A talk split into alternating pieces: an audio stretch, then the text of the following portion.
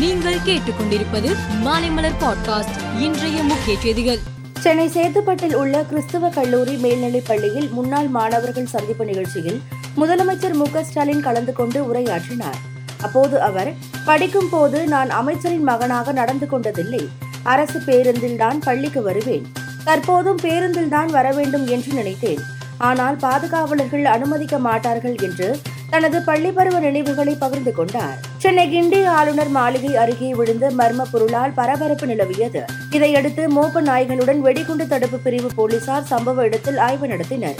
இதில் வானிலை ஆராய்ச்சிக்காக காலை மற்றும் மாலை நேரங்களில் பறக்க விடப்படும் பலூன் செயலிழந்து ஆளுநர் மாளிகையில் விழுந்ததாக கூறப்படுகிறது. டெல்லியில் இருந்து காணொலி காட்சி மூலம் நாற்பத்தி எட்டாவது ஜிஎஸ்டி கவுன்சில் கூட்டத்திற்கு நேற்று மத்திய நிதி அமைச்சர் நிர்மலா சீதாராமன் தலைமை தாங்கினார்.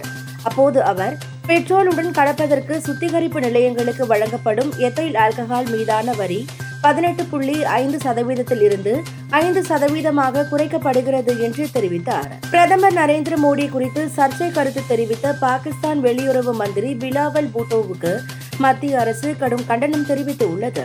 இது தொடர்பாக நடத்திய போராட்டத்தில் பங்கேற்ற பாஜக நிர்வாகி மனுபால் பன்சால் பாகிஸ்தான் வெளியுறவு மந்திரி பிலாவல் பூட்டோவின் தலையை துண்டித்துக் கொண்டு வருபவர்களுக்கு நான் இரண்டு கோடி பரிசு கொடுப்பேன் என அதிரடியாக அறிவித்தார். கட்டுப்பாடுகள் தளர்த்தப்பட்ட பின்னர் முதல் முறையாக சீனாவில் கொரோனாவுக்கு உயிரிழப்பு ஏற்பட்டு உள்ளது சீன அரசு ஊடகத்தில் பணியாற்றி ஓய்வு பெற்ற இரண்டு பத்திரிகையாளர்கள் கொரோனா தொற்றுக்கு பலியானதாக தகவல்கள் வெளியாகின.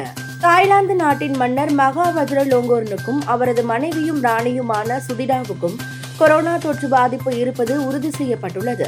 இருவருக்கும் தொற்று நோயின் லேசான அறிகுறிகள் இருப்பதாகவும் அதே வேளையில் இருவரும் நல்ல ஆரோக்கியத்துடன் இருப்பதாகவும் அரசு குடும்பத்தின் பணியகம் தெரிவித்துள்ளது. இங்கிலாந்து பாகிஸ்தான் அணிகள் இடையிலான மூன்றாவது மற்றும் கடைசி டெஸ்ட் கிரிக்கெட் போட்டி கராச்சியில் நேற்று தொடங்கியது.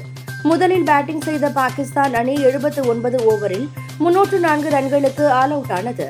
கேப்டன் பாபர் பொறுப்புடன் ஆடி அரை சதமடித்து எழுபத்தி எட்டு ரன்னில் அவுட் ஆனார். ஹகா சல்மான் அரை சதமடித்து ஐம்பத்து ஆறு ரன்னில் வெளியேறினார். மேலும் செய்திகளுக்கு மாலை மலர் பாட்காஸ்டை பாருங்கள்.